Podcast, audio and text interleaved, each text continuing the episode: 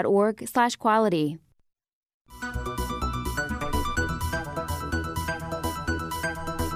Welcome to Smart Talk. I'm Scott Lamar. Here is an alarming statistic.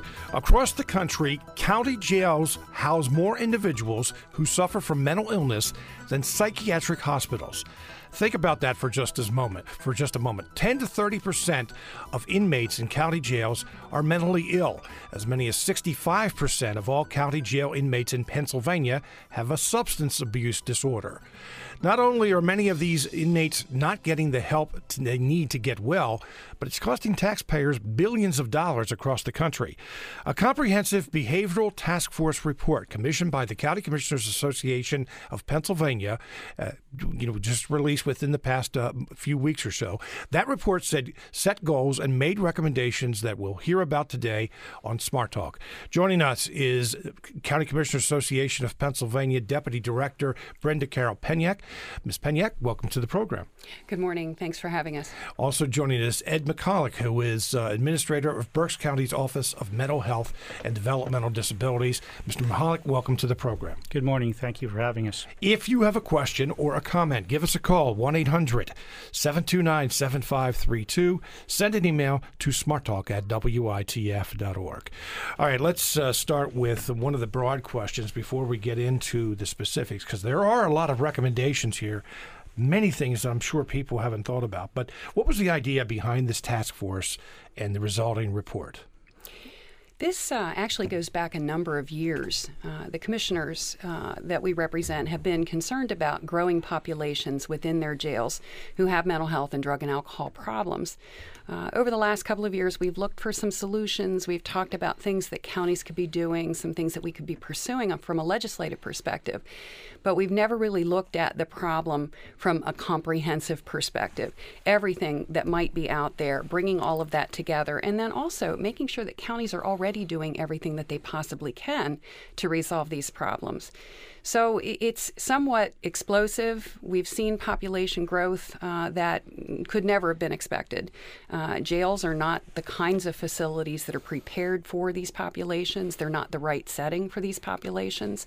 So knowing the kind of issues that they're creating, uh, we wanted to see if we could come up with some things that would not only help the counties create their own uh, blueprint, so to speak, but also to work with their partners uh, in the criminal justice system, work with their partners in the human services services system, and then perhaps create some things that could be pursued from a, a policy perspective that will uh, ease the burden. So that's really the origin of it. And uh, putting these thoughts on paper uh, was something that uh, um, I, I, think was very helpful for the counties to kind of get a handle on what it was they were looking at and make it a little bit less. Uh, huge, so uh, impossible to tackle because it's a big problem for them. It's something you just described there at the end. Uh, the counties had to suspect that many of uh, the findings in this report they had they had to think that okay you know we have a, a fairly large percentage of our inmates that have drug and alcohol problems. Uh, we suspect that there is a I don't know if you call it large but a, a, a larger than what might pe- most people may suspect uh, a population that suffer from mental illness. And also, something I did mention in the uh, introduction that 14%, the report found that 14% are seriously mentally, mentally ill. So we'll talk about that too. But there had to be a suspicion or at least an expectation that uh, these that the findings of the report that okay this is what we've thought all along but now we've studied it we've researched it and it's been confirmed for us. That's very true. Uh, we could see anecdotally what was happening. We could hear from our jail staff what they were seeing and what they were trying to deal with. We could hear from the counties the excess costs that they were experiencing, uh, suddenly uh, increased costs in psychotropic medications that were being provided uh, in the jail setting, uh, and people needing treatment. Also, increased recidivism when folks were not receiving treatment in the jail. You see the same faces over and over again. So there was a, a pretty good knowledge that the numbers were increasing. Uh, to see it on paper, to see what those statistics show, and to really understand what the costs are to the counties, uh, that was a, a, an eye opening moment. Mm. Uh, so let me turn to Ed Michalik, who uh, is administrator of Berks County's Office of Mental Health and Developmental Disabilities. Mr. Michalik, um, when I say that uh, there was a suspicion or at least a hint that, that this was happening, how closely has your office worked with the Berks County prison, the Berks County jail? Uh, and I ask that because I assume that well, maybe I shouldn't assume that this is happening in the other 66 counties as well. Um, your assumption is correct. Uh, this report is more of a confirmation of the alarm uh, and the concern that behavioral health directors like myself have had in working with our uh, county wardens, our prison wardens, our jail system wardens, uh, because the, the county mental health intellectual disability programs are responsible for people prior to them entering the prison. And then our role is to try to uh, affect a smooth transition to get them out sooner. And it really, um, the, our, our, prisons are no more a place to treat people with complex medical problems than they are to treat people with serious mental illness and substance abuse and addictions problems. Uh, the longer uh, it's it's a, a national fact uh, garnered through research that people with behavioral health problems, contrary to a lot of the public belief, spend far more time in prison than people without those problems. So you have people going in with these problems who spend far more time in prison. They get disconnected from their families uh, and their friends. They get disconnected from their public benefits that allow us to serve them through Medicaid.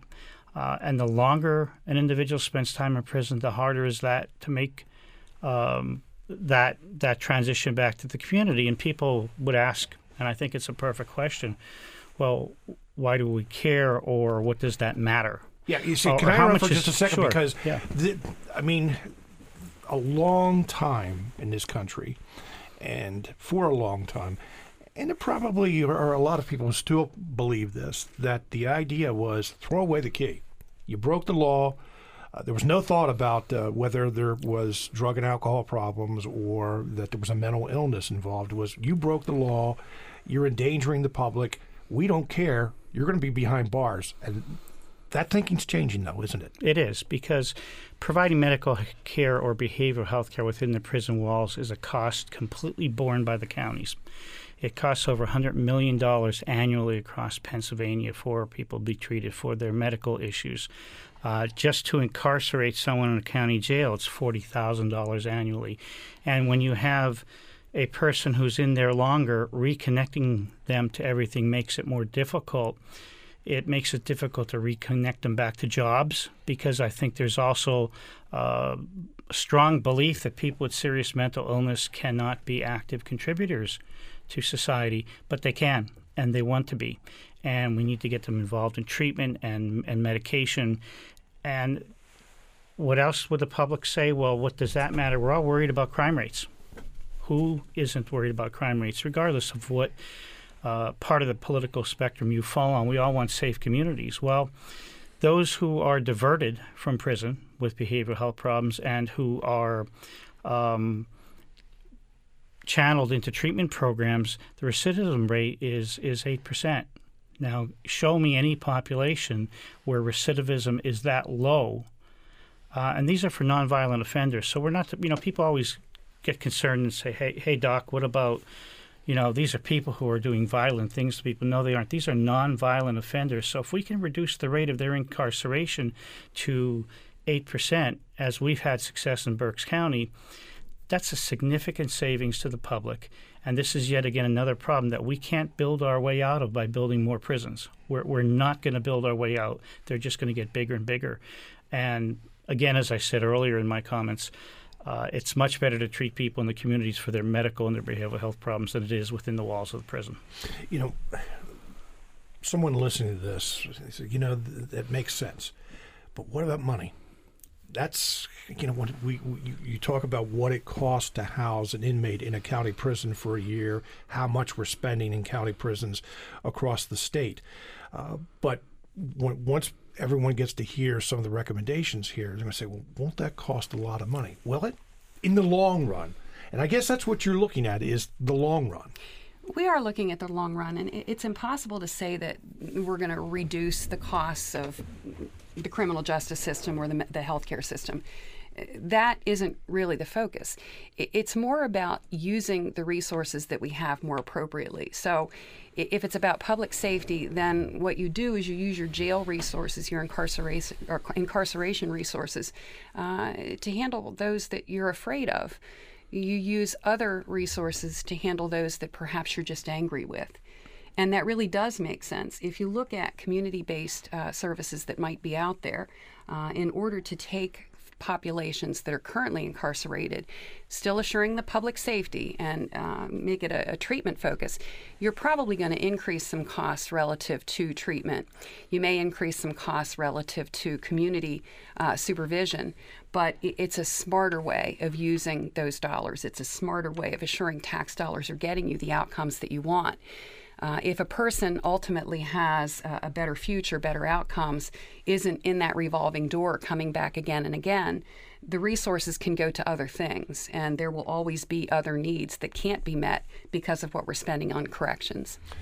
In the short term, though, if you would get the, the recommendations enacted that uh, this report has, would it cost more money overall in the short term I would have to say yes, because there would be some investments that would have to be made at the county level. Uh, there would have to be some additional investments in some treatment modalities and some of the things that we're recommending here. Uh, but the benefit, the payoff for the community, uh, for folks who still have their public safety assured, uh, is that knowing uh, you potentially will have somebody return to society as a, you know, a, a working individual, somebody who can continue to contribute, uh, as opposed to somebody that you're constantly paying for. And I think people appreciate that, even if, if it would initially cost a little bit more money but let me, and I'll have the butt here because there, I'm sure once you're discussing this, there will be a big but. Um, let's face it, counties, any government today, dollars are tight. Absolutely. And, uh, you know, coming in and saying, okay, we're going to be spending more money up front, that hopefully in the long run, this is going to cost us less, not only money wise, but as a society, that we have a safer society and we're helping these people to, you know, keep them out of jail, get jobs, become pr- productive citizens. How do you make that argument when dollars are so tight? Or did I just make it for you? Well, I think you did make it for me. the costs are going to continue to increase. Uh-huh. And if we want to continue to pay more for folks in a setting that will not result in a good outcome, then you know that would be a societal choice. I, I, just don't think people believe that that's the right way to go. Uh, the initial investment, yes, there would be some initial mm-hmm. upfront investment, more than we're spending now. Uh, there should be a leveling off of jail populations. Would it be enough to close a wing of the jail? Very hard to say but you can use your resources more effectively. And perhaps there would be some savings over time if you're looking at a setting that costs less.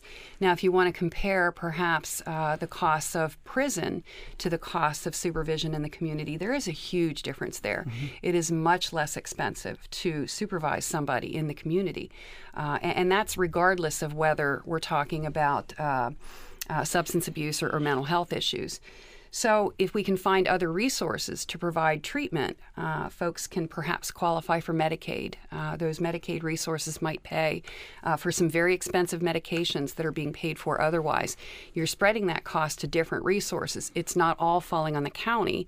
So, you should have better outcomes in the long run for the taxpayers as well as the individuals you're trying to provide service for. The other argument I would make too is that when, when you are looking at recidivism again, we're talking about people recommitting crimes. Right.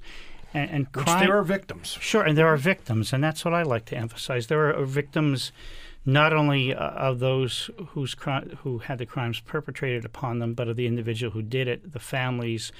Uh, and I, I, would say to my own family, um, what would you say if I could reduce the chances that you're going to become a victim of crime with numbers that we have proven work?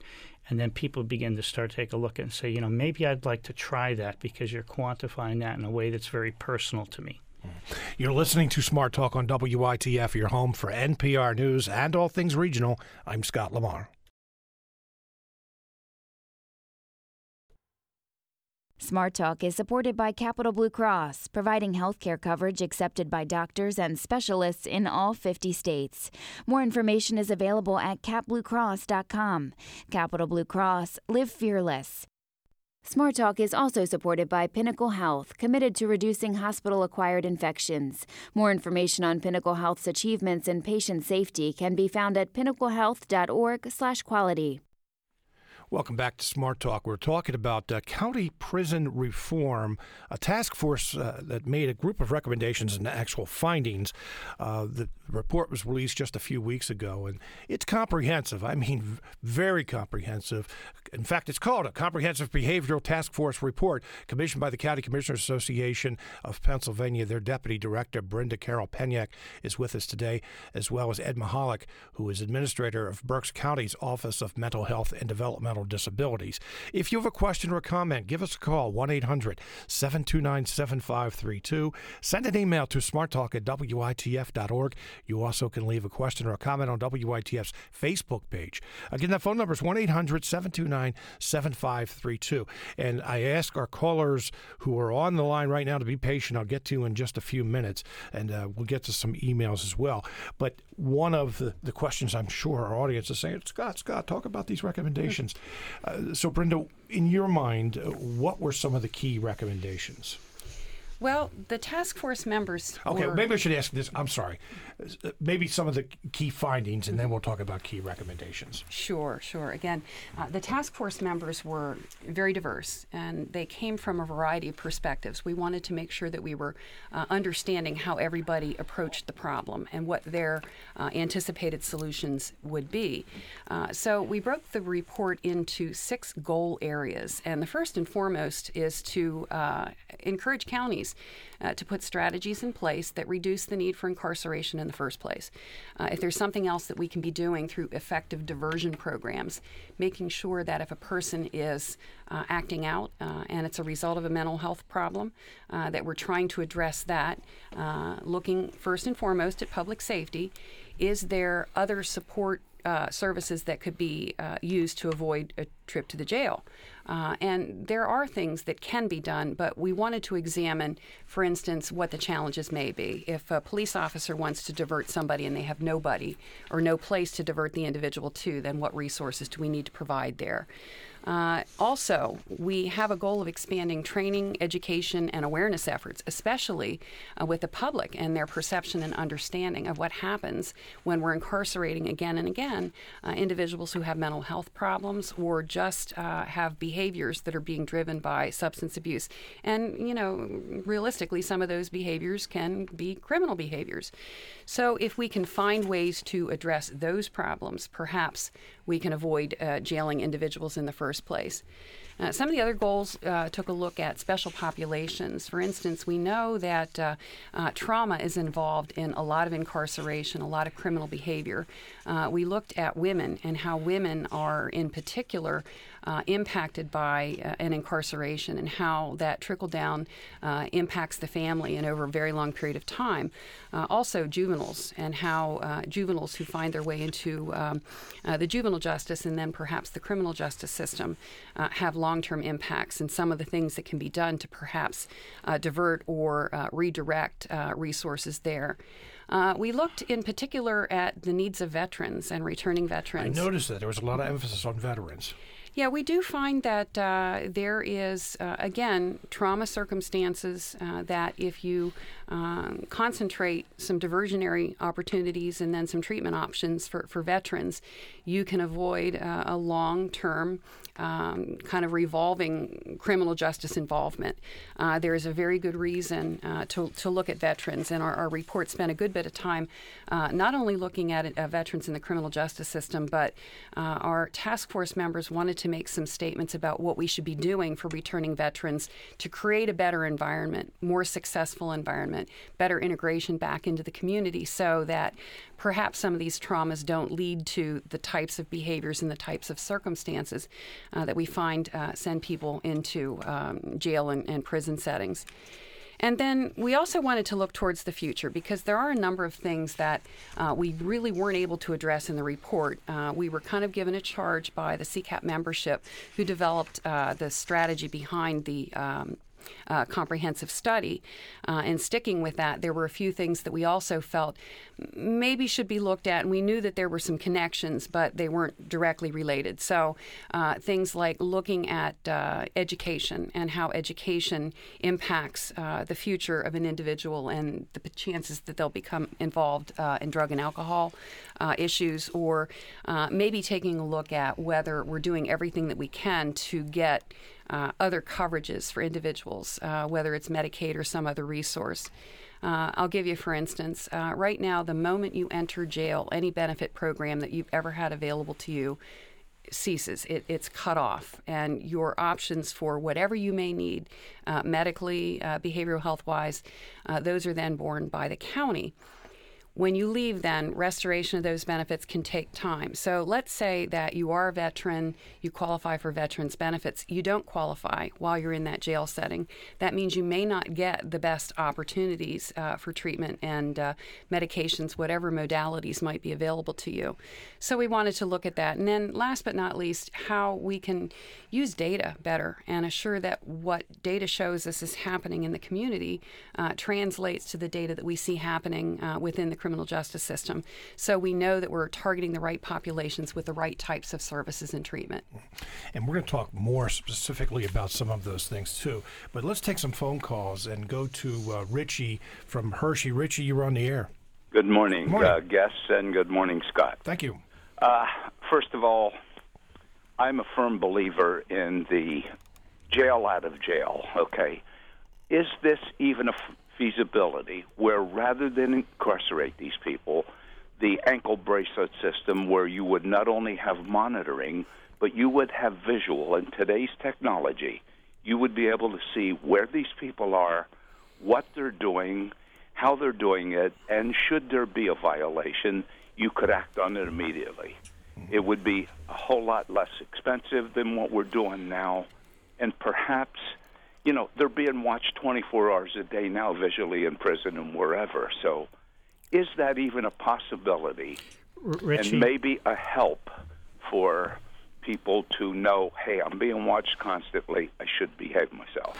R- Richie, it is the the recommendations in this report um, give uh, law enforcement, the courts, counties, our jail systems the opportunity to use these technologies more on an enhanced basis.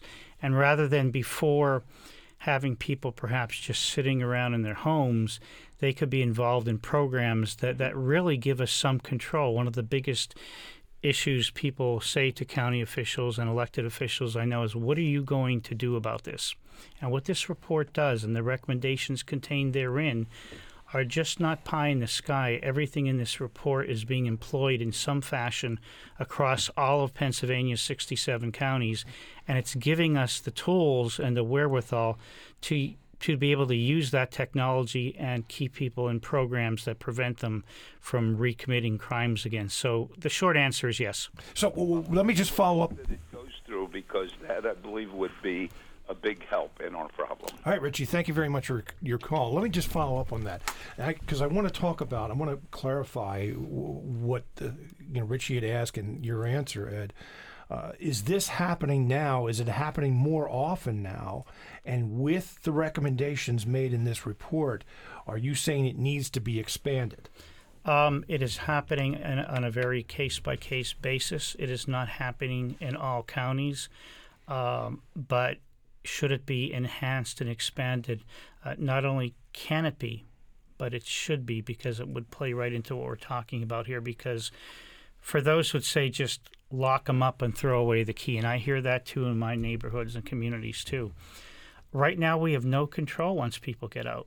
Here, we would have some control over the factors that have contributed to this and it puts the power back into truly into the hands of the taxpayers and the and the officials that are appointed by them and elected by them to say, what are you going to do about this? I am going to be able to do this, and I'm going to have more control than I had before to ensure that this doesn't happen again. Now, with the populations that we're talking about mostly in this report. uh, those who are suffering from mental illness, those who have uh, drug and alcohol problems. Um, while, because kind of what Richie described there is they're under house arrest. Yeah, the, the, we can monitor them. But what you're talking about here is you want to do more than that. While they are wearing an ankle, ankle bracelet or they're confined to their home, except for going out and getting treatment. Mm-hmm. Is that what you're looking for? In some cases, yes. And sometimes they can go out and work jobs. They can go out and do meaningful volunteer work. We all know being involved in many community organizations where the status of volunteers is we don't have enough and we can't do without it. So there are a lot more meaningful things that people could enroll in. And most people, given that opportunity, if they're stable upon their medications and treatment, they're not going to choose prison. I'm sure you've been to visit prisons. I've been to prison, visit prisons. You give the people the opportunity to do something meaningful and find something meaningful in their life to do that they haven't had before and then they feel good about themselves because they're not struggling with unmedicated depression and untreated depression. I, I think it whole, opens up a whole new possibility of hope for all of us rather than just always responding after the fact. Right now, what our system does is people break the law, there are victims, they go to prison, and then we get there. It, I, can liken it to being a volunteer firefighter for 30 some years. Uh, once we got into smoke detectors, drop, stop, drop, and roll, and all kinds of prevention activities, fire deaths across the across the nation lowered. It's very much the same concept. We we intervene at an earlier time. We give people options. We we deal with the issues that have contributed in a significant manner to them breaking the law, and we reduce their involvement in the criminal justice system and getting caught up in the machine, as some people refer to it as. Let's take another call from Heather in Middletown. Heather, you're on the air. Hi, um, I am a business owner. I have tried to actually, um, being a Christian, we look at doing things as second chances. I've tried to get workers from different organizations in the area. Um, the thing I run into is, uh, and we offer meaningful work where we pay more than minimum wage so people can earn a living wage. Um, I run into it every single time. Oh, well, we only work with temp agencies. And I don't understand, and please take my information down because I'm willing to talk to anybody about this. I don't understand why these temp agencies have these um, people on lockdown to where you, you shove shove them in factories at 725 and you know they're not getting mean, meaningful work. They're not getting to work for a company that cares about them as an employee and a team member. And you know here i am trying to bang on every door and i get shut down every single time because i'm not a temp agency. Mm. i'm willing to work with any prisoner that is trying to make a change in their life and turn their life around and it is meaningful work, and they can support their family, but I'm I'm shut. The door is shut every single time. Hey, well, let me, Heather. You say you're willing to give the information. I'm going to put you on hold and have one of our producers take your information, so you're not putting it out there on the air. Okay? Right, right. And I would also want to know who owns those temp agencies to where. You know, is is that really the way to go? Is you know that that's my two cents. But please take my information down. Okay, I'll put you on hold. Uh, all right, so what about that? Is that an issue? I, I can't really speak to the issues specifically about temp agencies. Uh, I can tell you that what we often run into is uh, first, people don't understand that there's a distinct difference between uh, a state prison and a county jail. Uh, and that real difference is the um, reasons that individuals are there and the time that they're there. So, in the, the situation of a county county jail, you're talking about a, a very temporary stay, 60 days or less on average. Uh, we're not long term incarceration. So, what often happens is finding people jobs is not something that the counties are able to do in an effective way.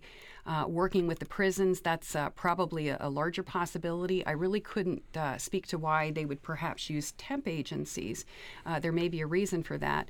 Uh, I will say that what Heather is trying to do is one of the, the keys to assuring that we've got a long term change in the trajectory that we're seeing with individuals with who recidivate back through our, our system. Um, but in the case of counties, we have folks for such a short period of time, uh, and our chances of actually impacting what they do on the outside uh, is is really limited in part to how long we have them. Uh, so, Ed, I don't know whether you have anything to add. Um, I, I, think each county handles things differently, and I would echo um, Brinda's comments, but I would also say that that many community uh, programs or government agencies or, or jail systems do not simply rely on temp agencies. So it would be, I would say two things to Heather. I would thank her and ask her not to give up because the whole objective, the, the one overriding objective of this report, and by disseminating it widely, is to engage the larger community to help. So we thank her for doing that. The other thing is that whoever gathers her information, the county that she is operating in as a businesswoman, we'd like to know where so we could pass it to the right people. Okay, we're taking our information.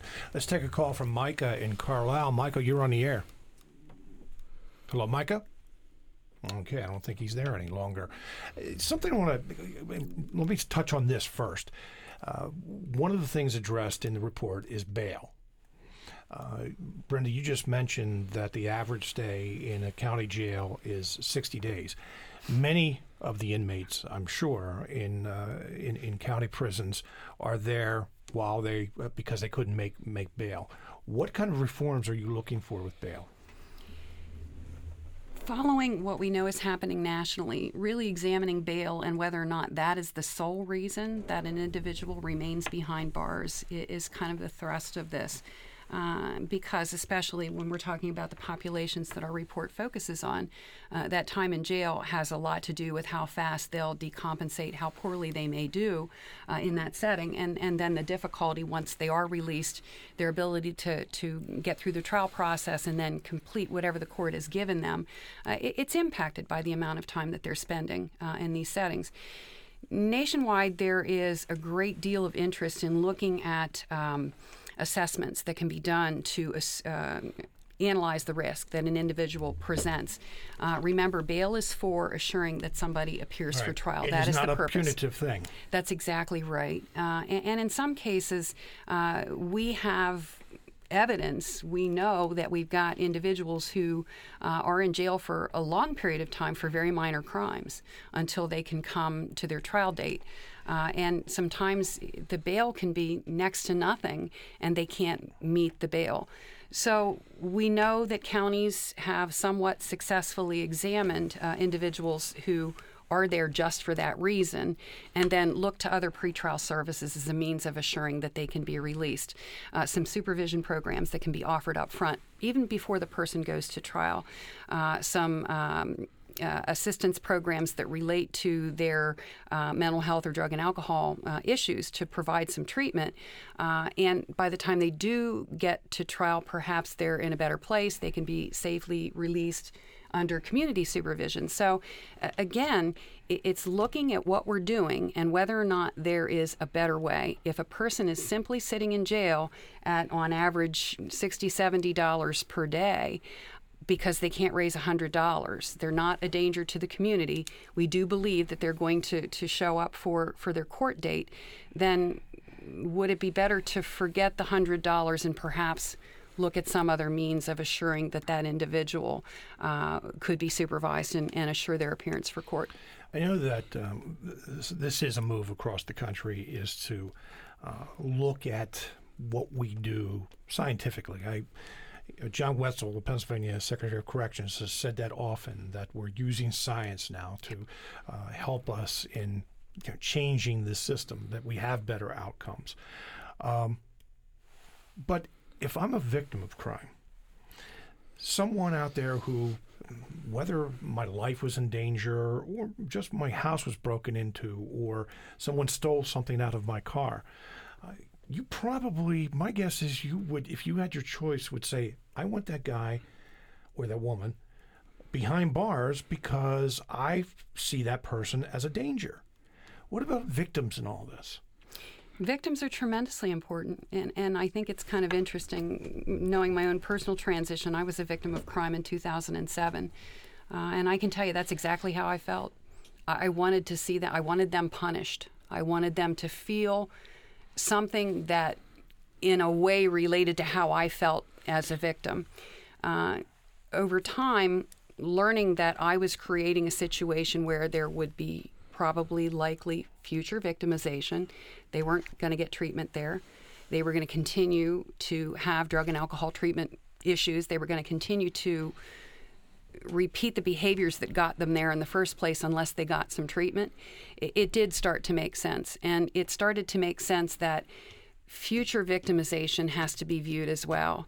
Uh, I understand, believe me, firsthand the plight of the victim. I, I still get that little restitution check uh, every month, and, and it makes me feel like they're doing something. I'm not as angry as I used to be. On the other hand, I do appreciate that anger. I, I think that what we want folks to, to truly focus on, and it's hard as a victim, but truly focus on the balance. And the balance is it can go so far with an individual. You can do so much to incarcerate, you can put them behind bars. But if you really want the future to change and you want to feel safer, you have to look at other things. And that's really what we're trying to focus on here, providing those other things. Mm. You're listening to Smart Talk on WITF, your home for NPR News and all things regional. I'm Scott Lamar. Welcome back to Smart Talk. We're talking about uh, prison reform on the county level. Our guest today is County Commissioners Association of Pennsylvania Deputy Director Brinda Carroll Penyak and Ed Michalik, who is administrator of Berks County's Office of Mental Health and Developmental Disabilities. If you have a question or comment, 1 800 729 7532. Send an email to smarttalk at witf.org. All right, let's. Uh, I have an email here from Bob. He says, What's crazy about the, the county lockups are the huge cost borne by taxpayers to support incarceration when the alternatives of shorter time, effective counseling, parole oversight have been shown to produce better results while those who profit from the incarceration process successfully argue year after year for its maintenance. It's likened to a game. The wealthiest are able to purchase the best legal representation, avoiding imprisonment, and the poor who can't be imprisoned for profit. Now, aside for the profit part of it, um, and by the way, do we have any in any counties that are for-profit uh, prisons? We have one private prison. I couldn't tell you whether they or for. I would assume they're a for-profit entity, but most of the. What, what county is that? Uh, that's Delaware County. Delaware County. Yeah, all okay. 66. Uh, well, not all counties have a prison anymore, but the remaining counties are uh, county-owned and operated. One of the, the key points that Bob makes there is the representation. Uh, we know that if you are able to afford an attorney, uh, and we've heard the Miranda rights many times. If you cannot afford one, one will be appointed for you. But this is a real issue across the state and across the country. Your report does address indigent defendants and having access to I'm not even going to say good attorneys because you don't say that, but to a public attorney because that is an issue in itself because taxpayers are bearing, bearing the brunt of that as well. Yes. What does the report say? What is the recommendation when it comes to uh, indigent uh, defendants? Well, obviously, people are assigned public defenders, but but if we can divert those so that they don't have to spend that that inordinate time running through the criminal justice system, you're redu- you're reducing the defense cost too. Uh, piggybacking on some of Brinda's comments, and I and I, I I don't share her vantage point simply because I was not a victim of crime. But I, I before I entered in human services, I worked as a police officer, and I understand the ideas of restitution and prevention. And I think that that is big on more people's minds than one would think. People don't want it to happen again. They want to know when they hear something about some homeless person who struggled with mental health and substance abuse problems. Sometimes uh, turns out to be one of our veterans. What what are you doing for that person? He served us, and why aren't you making sure that he has a second chance or she has a second chance? Because the population of our, prim- our prisons are are exploding with female inmates, and that's something not a lot of people talk about. That's one of the, um, the fa- isn't that the fastest growing yes, group yes, of it's inmates? like 800 percent in in the past few years. It has expanded. Why so you that? have, well, you have more women who are victims of domestic violence who have suffered trauma in their life that are put in situations where they end up getting arrested and then they're put in prison. And these are the same people who primarily are the ones who are responsible for taking care of their children. So, can you imagine the the anguish in, in human cost? And if you somehow can brush that away, and I, I, don't think most people can when they look at the kids, but you look at the cost that it takes now to care for the family unit, the taxpayers are, are on the line for all of that. So it makes perfect sense for us to get to people sooner because it cuts down on the need for long term public defenders because my experience is when we find someone with, with a behavioral health issue that we can divert for prison, both our district attorney and our public defenders are on board uh, with preventing them from even being incarcerated in the first time. Then they don't lose the jobs they have, they don't lose the meaningful activity they have. A lot of times they don't lose the housing, and that's an important part of our report too that we haven't touched on. But once these individuals lose their housing and people know that they were in prison, try to sell that to some landlord now. When, when we can even avoid that whole conversation, that's that's good too. What, so, what's the recommendation there? Because what you're describing is many inmates who are being released. I mean, the situation is they have nowhere to live. Right. They have no job. They have very little chance at income. If they do, those benefits that you described, uh, uh, they may have to wait for a while. So, I mean, is that what we're seeing today? Yes, and we, we are, as county government and state funded, using state funds, we are subsidizing housing costs to get these people reestablished. We are building relationships with landlords so they will give people a second chance. But if there's a problem at two o'clock in the morning on Christmas Day, we're there if the landlord calls and says, John's having a difficult time. Can you get somebody here? Uh, or there was some type of ruckus in the apartment last night. We heard of it this morning. Can you send somebody out to look? When these landlords know we're going to be there, they're more willing to rent to people and give them a second chance. So whether it's housing, whether it's medical care, whether it's reduced costs in legal care, we we avoid all of those costs that aren't calculable by the person to some degree because it's all anecdotal um, which addresses another thing that we're trying to do through the report is encourage the development of data systems and processes that we can develop baselines and then measure our success. Because people say to me often including legislators is your program successful? Tell me about what it's done for people in the last year, just like our diversion program that I talked to earlier. What you're talking about is public awareness, uh, right. uh, not just public awareness, but uh, even I see commissioners, county commissioners, for example, uh, perception and awareness. You know, some people would look at that and say, well, you're trying to spin this. But no, what you're trying to do is educate, correct? That's correct, yep. We find that uh, people have preconceived um, understandings of what happens when somebody has mental health issues uh, or substance abuse issues and, and, becomes involved in the criminal justice system. Uh, they have preconceived um, viewpoints on dangerousness that, that are simply not accurate. Uh, they have um, ideas that they've developed uh, over time based on you know what their experiences are about uh, who is in jail, why we keep them in jail, why we put people in jail, who goes to prison, uh, and and we think that uh, the public education is important not just for understanding that there is a better way and we can be more successful, but that public safety is improved as well.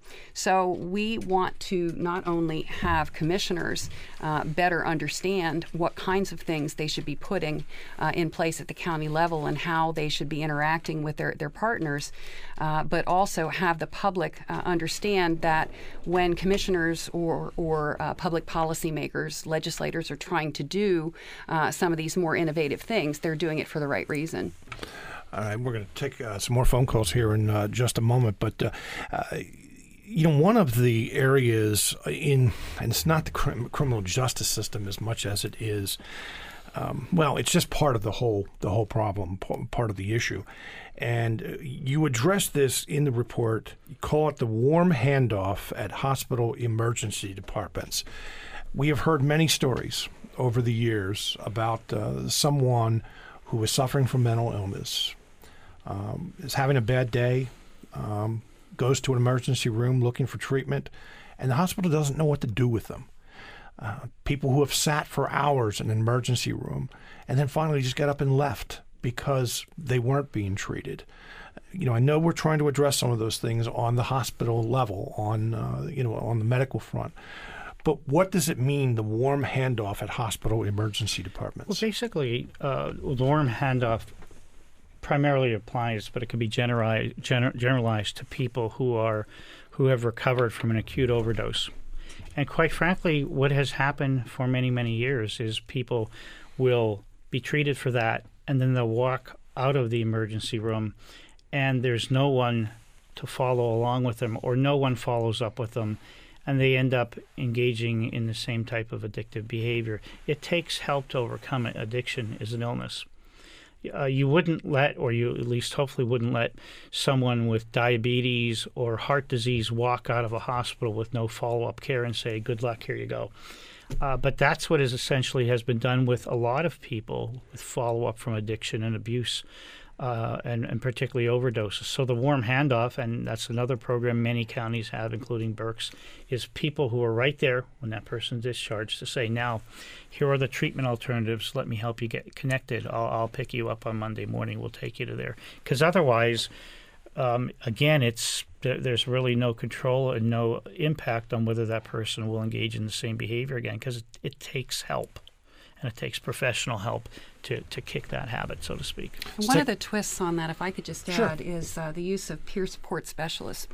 So the first person who would encounter somebody who's been uh, in the emergency room, they're now recovering from an overdose, uh, is someone who's been there, somebody who's had an addiction problem, somebody who's experienced an overdose, and perhaps giving some advice from that perspective that they both share on what you may benefit from if you decide that treatment is the option that you're you're willing to accept now. Uh, it's a very vulnerable time, and we found that, especially with a peer specialist, there can be some redirection and some successful uh, entry, taking an individual from that situation and getting them into uh, an effective treatment model. Let's take a phone call from Ronald in Lancaster. Ronald, you're on the air. Hello, I'm I'm here. Sure, go right ahead. What's your question or comment? Uh, okay, so my question is that, uh, as I said, I live in Lancaster County, and uh, our RMO, Reentry Management Organization, supports a uh, a support group for recently returned uh, citizens to help uh, keep them from re um, from going back to prison. And I'm wondering um, if you guys are going to talk about um, that kind of support for p- folks who are um, recently released um, and talk some more about the lack of housing, jobs, et cetera, that you've already kind of. I'm rambling. I'm sorry. Well, it's a- I'm nervous. okay. But- but- Um, Oh, you don't need to be nervous. But uh, did you did, didn't you mention to you, our my call screener that you the the book the new Jim Crow mass incarceration in the age of Yes. colorblindness, Yes. Um, and you talked about recidivism there. Uh, we do know, and this is some another issue. There's so many issues that we're bringing up on the program today that uh, the majority of inmates in county prisons, state prisons. I don't know about the federal, but uh, I would imagine so. Are people of color. Um, So, what was your specific question about that, Ronald? Well, I, you know, I think that's that's a whole show in and of itself. Right, it is. It is. Uh, I'm talking about the disparities. The the um, I mean, she talks about how um, many um, um, police departments are funded by the number of, or you know, part of the formulas, the number of arrests that can be that can be made, and so um, people of color who are living in cities uh, tend to be arrested at a much higher rate, spend much more time in prison, um, have much fewer resources, um, um, you know, to Right. for bail, et cetera, et cetera. Okay, Um, well, let I mean, me- that goes on forever. All right. Thank you very much for your call. Would people of color, minorities, I don't even know how to ask the question, but when we talked about uh, special groups, uh, is there any kind of program or anything to work with uh, people of color, minorities, more so than, than others? This report didn't focus on that specific factor. We only focused on the mental health and, And, okay. drug and alcohol factors. So it, it doesn't really appear here uh, in, in any greater sense. I, I personally have seen some of those statistics. Uh, I think he's right. It is the subject of a completely different Right, show. I agree. Uh, we really focused on uh, the needs of individuals, regardless of you know ethnic background, uh, and whether uh, mental health and substance abuse issues were um, barriers to their success. Uh, Mm-hmm. So ours is very global from that perspective. We have less than two minutes here, and there are so many other things we can cover. By the way, uh, is there a way for anyone listening today to access the report online that if they would like to read it? Absolutely. They can go to the CCAP website, which is www.pacounties.org, and under the Program and Services tab, uh, access criminal justice. And I believe there's actually still a link on the, the, the main page of the website uh, where you could see the Well, report. we'll put a link on our website, witf.org. Um, you know, what you're describing, I don't know if it goes far saying revolutionary, but it definitely would be, can come under the heading of reform. It would take cooperation from several different entities the judicial system, law enforcement, mental health, and substance abuse. Um, in the minute or so we have left, how do you get everyone to work together? I think that there are some counties that have very successfully found a way to work together. Those are the ones that have started to employ the tactics that we've talked about here. Uh, not everything is going to work in every county, and sometimes the, the personalities and just what's unique about the county have to be taken into account. But Ed and Berks County are probably uh, they're one of the best examples of how that collaboration really does get results. I think what's important is is that counties are engaging in the creation of forensic coalitions involving all kinds of stakeholders. Each county has an entity called the Criminal Justice Advisory Board, or CJAB as we call it, and we are. This is how we're engaging everybody. I can honestly say that this is the first time I'm- in my career of 30 some years that we have whether it's the courts, the uh, law enforcement, everybody is talking about the same issue and willing to do something. Well, a lot of good information here. And as I said, we'll put an, a link to the report on our website, WITF.org. Uh, Deputy Director of CCAP, uh, Brinda Carroll Penyak, and Ed Michalik, who is Administrator of Berks County's Office of Mental Health and Developmental Disabilities. Thank you very much for being with us today. Thank you. Thank you. We're going to talk about storytelling on tomorrow's Smart Talk. Smart